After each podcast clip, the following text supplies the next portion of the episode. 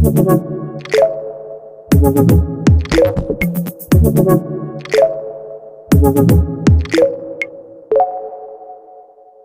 je to ekomodulace?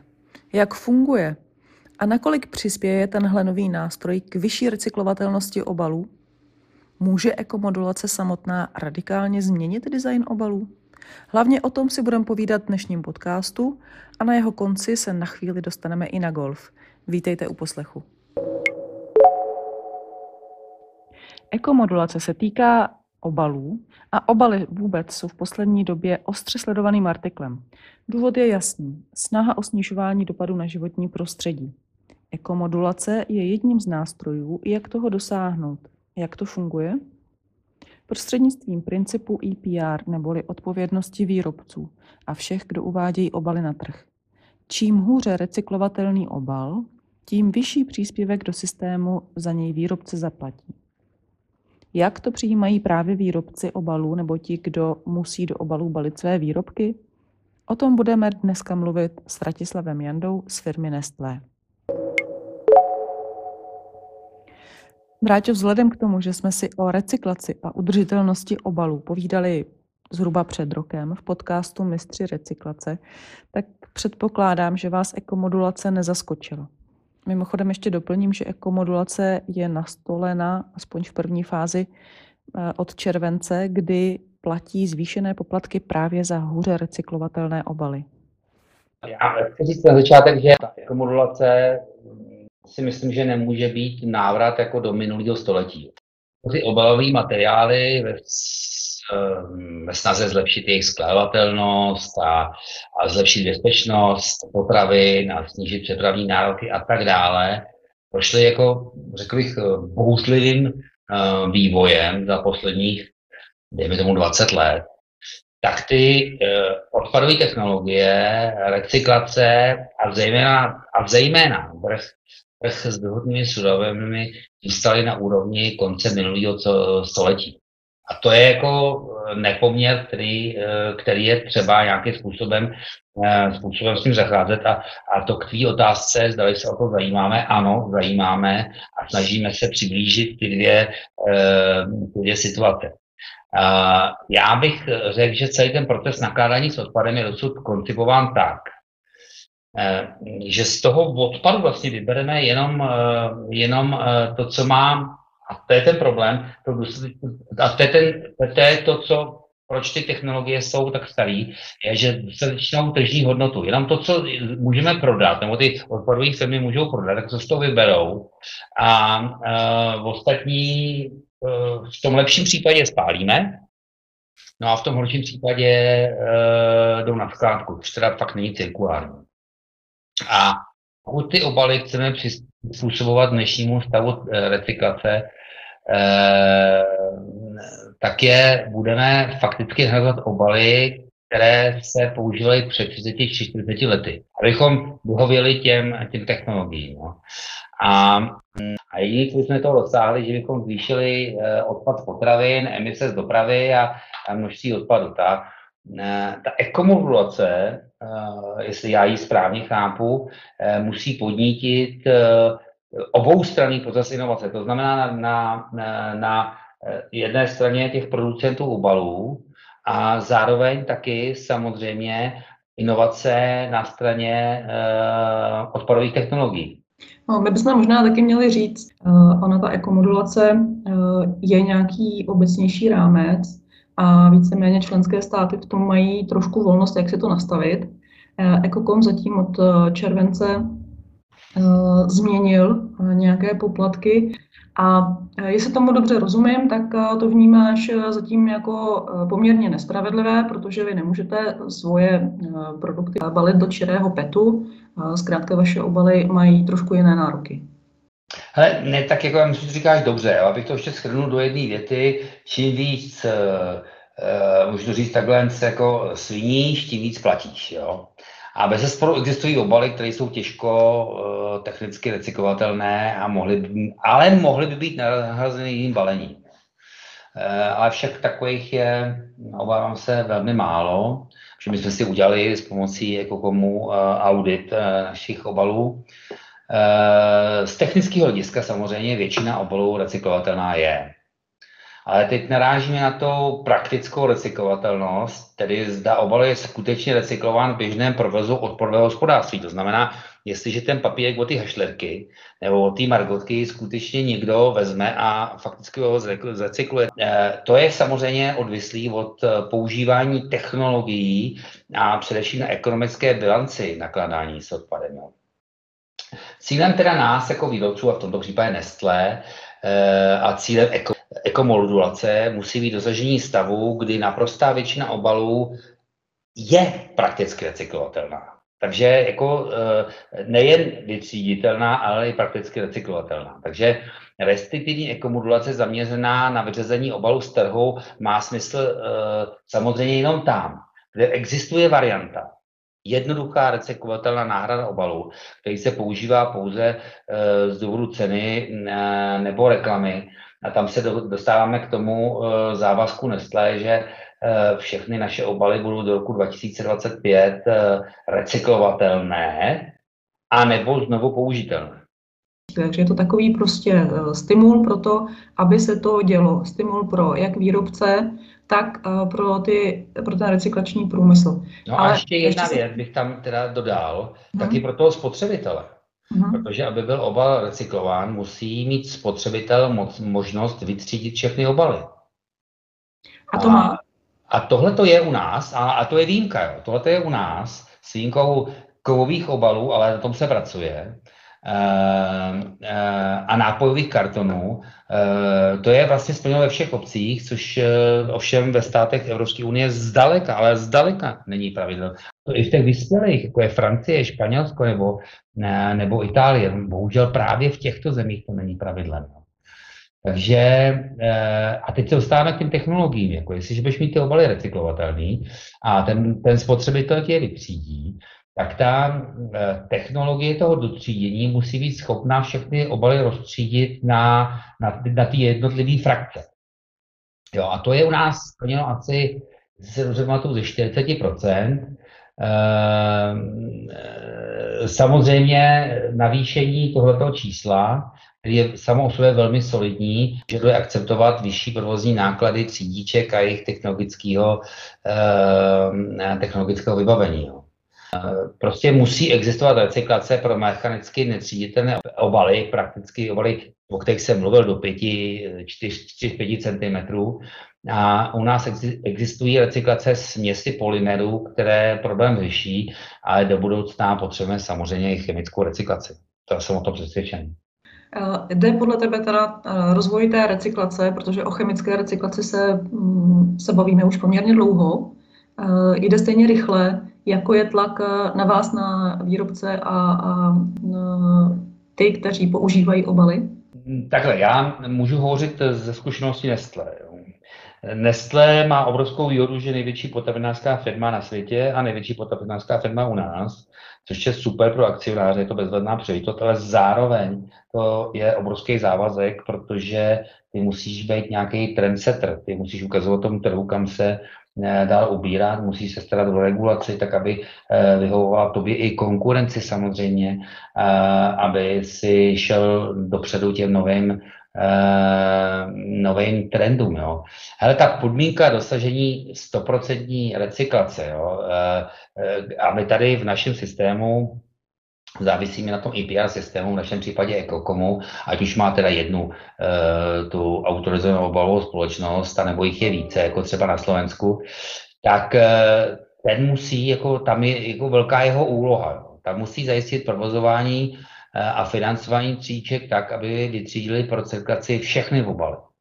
A taky musí ten IPA systém zajistit eh, provozní financování recyklace, která je dražší a dražší a je dražší, a to je perverzní, eh, než cena primárního materiálu.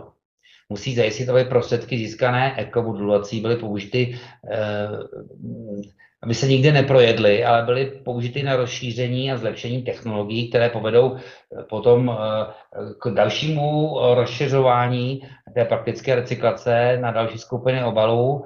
A, a to teda zejména, to říkám jako Nestlé, a to zejména těch, od kterých ty přiš, prostředky přišly, protože to, že jsi největší, taky znamená, že jsi největší znečišťovatel, že respektive uvádíš nejvíce obalů, obalů, obalů na trh. Jo.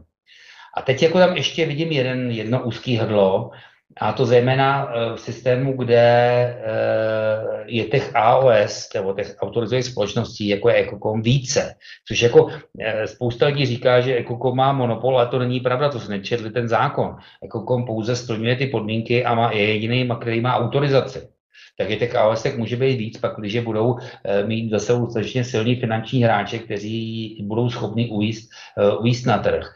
A v takové situaci potom ta ekomodulace musí být aplikována všema, eh, všema těma autorizovanými společnostmi jednotně a musí zajistit jednotné financování všech třídících linek a recyklačních technologií všemi AOS, jinak celý princip, když ty podmínky budou nerovný, tak to celý ztrácí smysl nechci to říkat za tebe, ale vyplýváme teda z toho, že eh, jako modulaci uznáváš, že jako princip nastavená správně, jenom eh, je zkrátka postavená do nějaké situace eh, rozvinutého nebo nerozvinutého recyklačního průmyslu a musí nutně ho reflektovat.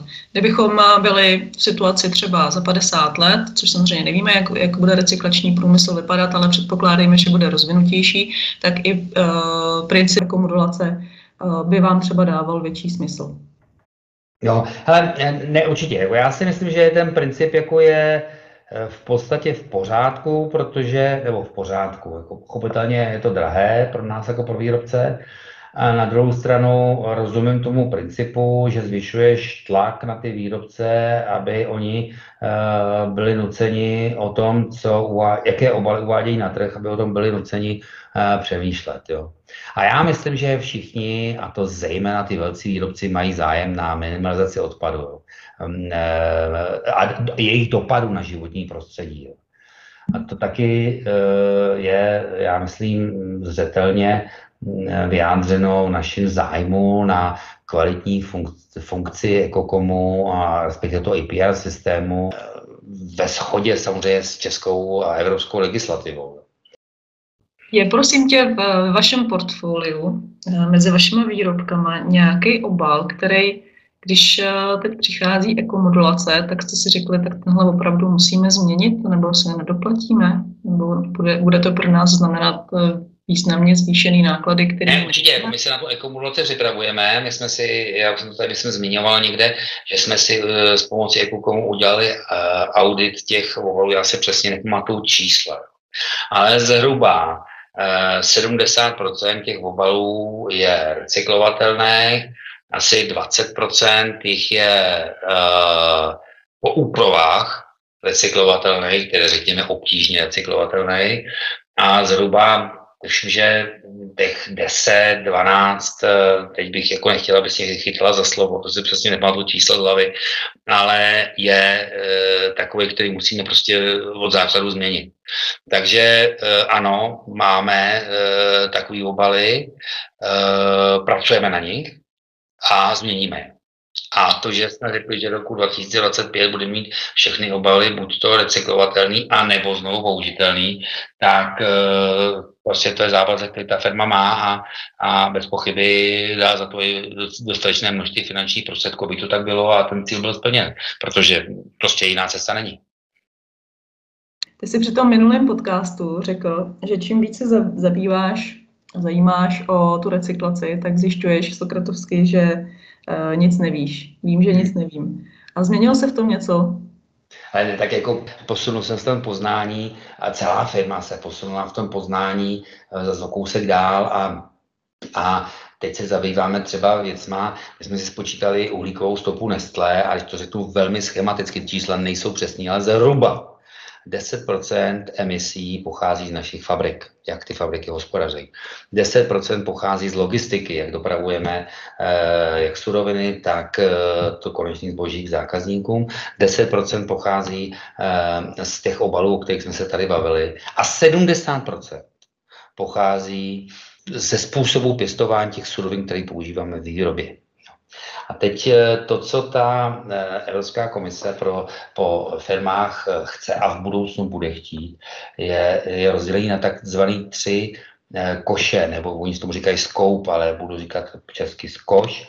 Jo, první koš je logický, to je to, co Eh, ty můžeš ovlivnit tou vlastní výrobou. Jo? A to je celkem jednoduchý, to je těch 10% v těch fabrikách. Jo? Druhá čívá v tom, co uh, ty můžeš ovlivnit uh, tím, jak to zabalíš, tím, jak, jak se k tomu zboží chováš, jakým způsobem ho dopravuješ a tak dále. To už jako vně tu fabriku. A ten třetí koš je to, z čeho vyrábíš. Jo? To si dneska strašná, strašně málo firm uvědomuje, že jsou zodpovědní i za tenhle ten, eh, za tenhle ten třetí koš. A když jsme se na něj vrhli a e, Teď je to jako samozřejmě problematický. Za prvé to moc neumíme. My umíme vyrábět čokoládu nebo dětskou výživu nebo e, psí potraviny, ale neumíme jako to zemědělství. Takže se ho musíme učit. A teď ještě jako, jakým způsobem to zemědělství udělat udržitelný. Jo? My tomu říkáme, to je náš já bych neřekl externí, interní termín, protože ono se to používá třeba v americké literatuře. My tomu říkáme regenerativní zemědělství nebo udržitelný zemědělství. Jo. Tenhle ten termín v, v evropské legislativě neexistuje, není definován zatím. Eh, teď se v reformě evropské zemědělské politiky na to další období objevuje něco, co, čemu říkají ekologické zemědělství. To by se snad tomu mohlo přibližovat. Ale eh, prostě při výrobě té eh, pěstování těch eh, ingrediencí po té potraviny dochází k zásadním únikům CO2, například hlubokou orbou. A my musíme naučit a jak si přimět naše dodavatele, aby hospodařili udržitelně. Jo, takže to je třeba nová oblast od, toho, od té doby, co jsme spolu hovořili, eh, kterou eh, teď intenzivně eh, s kolegy studujeme a, a opět se dostáváme do toho cyklu, že vím, že nic nevím. Takže ano, posouváme se dál, rozšiřujeme to dál a prokopáváme cestu a a tak jako jsem říkal, že Nestlé musí být trendsetter, protože eh, jednička, tak pochopitelně takovýhle poznání si nenecháme, eh, nenecháme pro sebe a, a já nepochybuji, že i konkurence v této, této oblasti, oblasti přemýšlí. Ale je to složité, je to složité, protože jsme na začátku, e, nikdo neví, zdali, když ti zemědělci tímto udržitelným způsobem e, budou hospodařit, e, tak eh, zdali budou mít stejné výnosy, nevíme, zdali budou mít, eh, eh, což je pro ně finanční otázka, nevíme, jestli budou schopni vyprodukovat tolik, tolik surovin v kvalitě, které my chceme. Tohle to všechno se musí ověřit a je, jsme na začátku a stojíme před novou realitou a, a, a je to vzrušující jako být u něčeho na začátku a moci nastavovat mantinely a, a, a zkoumat nové technologie a, a mě to hrozně baví. Eh, a teď můžeme opustit eh, na závěr téma obaly a mm. přejdeme na golfové hřiště, protože ty mhm. se v létě stal prezidentem České golfové federace. A já vím, že jedním z tvých plánů je pracovat na větší popularizaci golfu, ale co mě zaujalo hlavně zároveň na udržitelnosti golfu. Eh, já golf nehraju, ale měla jsem ho vždycky za jeden z nejekologičtějších sportů. Co se tam dá ještě zlepšit směrem k udržitelnosti? Ale to je skvělá otázka, za ní děkuju. Já, eh, takhle, já jeden z bodů programu, ze kterých jsem kandidoval, ze kterých jsem byl zvolen, byla změna v obrazu, obrazu golfu eh, v české, eh, v české společnosti. Prostě to, aby se nám v každém druhém filmu ty dva padouši nesešly na jamce číslo 18, v případě v golfové klubovně, jak to kliše českých scenáristů jako dneska vypadá, aby ten golf měl prostě jiné vyznění v té společnosti tak, jaké skutečně má mít. Je to gentlemanská hra podle pravidel, který golfisti ve velné většině jako skutečně úzkostlivě, úzkostlivě dodržují a, a, a v podstatě je to životní styl, který se promítá do všech stránek, do všech stránek života. No a když jsem se řekl tohleto, tak jsem si řekl, co bylo ideální ke, ke změně obrazu golfu české společnosti a to je jako mít nějakou hvězdu, nějakého Jágra, nějakou Ester Ledeckou nebo um, Martinu Sáblíkovou a to já v této chvíli ještě zatím nemám. Jo. Takže pojďme eh, zkusit komunikovat celospolečenská témata, která od toho sportu e, se e, budou mm, rezonují v celé té společnosti. A to logicky je, ta ekologie, ta skutečně rezonuje každým, mm, řekl bych, každým rohem té společnosti. No a teď, abychom jako to udělali skutečně, mohli ten golf prohlásit za, za udržitelný a za zelený sport, tak eh, se musíme podívat na to, jak vypadá uhlíková stopa golfového hřiště, kde vzniká, kde jsou ty, eh, jaksi, ty quick wins, ty, ty, ty slavné vítězství, kde to můžeme rychle omezit, kde naopak nás to bude stát nějaký úsilí, pak, když nás to bude stát nějaký úsilí, tak samozřejmě těm hřištěm, hřiští musíme být nějakým způsobem stříce najít dotyční tituly na to, aby to, eh, aby to dělali. Já bych si představoval, že ty hřiště budou snižovat svoji uhlíkovou stopu, že budou zcela udržitelná, že budou pracovat na biodiverzitě, že budou pomáhat s vodním managementem a zadržováním vody v krajině, že jo, tak ty pozemky jsou naše, respektive těch majitelů těch hřišť, že jo, ta voda na nich padá, padá, padá jako sucho je problém, který jsme tady řešili posledních pět let. Fajn, minulý rok byl eh, jako bezvadný, ale spíše eh, to, co říkají klimatologové, to bude výjimka tak jako hm, pojďme nenechat tu vodu volně stýkat po těch hřištích do řek, který se eh, dostanou do Hamburku nebo do Baltu, případně Jižní Moravě, do Dunaje a pojďme tu vodu zadržovat tady. Jo. Pojďme vybudovat na těch hřištích retenční nádrže, které budou vypadat jako rybníky a hold, když bude, přijde to velký sucho a bude potřeba, hm, místní zemědělci budou potřebovat vodu pro, pro hospodářský zvířata, no tak si ji přijedou a vyčerpají. To je přece v pořádku. Jo tak pojďme se uh, zkusit uh, postavit uh, ten golf do situace, kdy bude ne součástí problému, ale součástí řešení. To je ta moje myšlenka. Tak skvělý, tak držím palce. Rádi moc děkuji za povídání a budu se těšit na další. Já taky děkuji moc.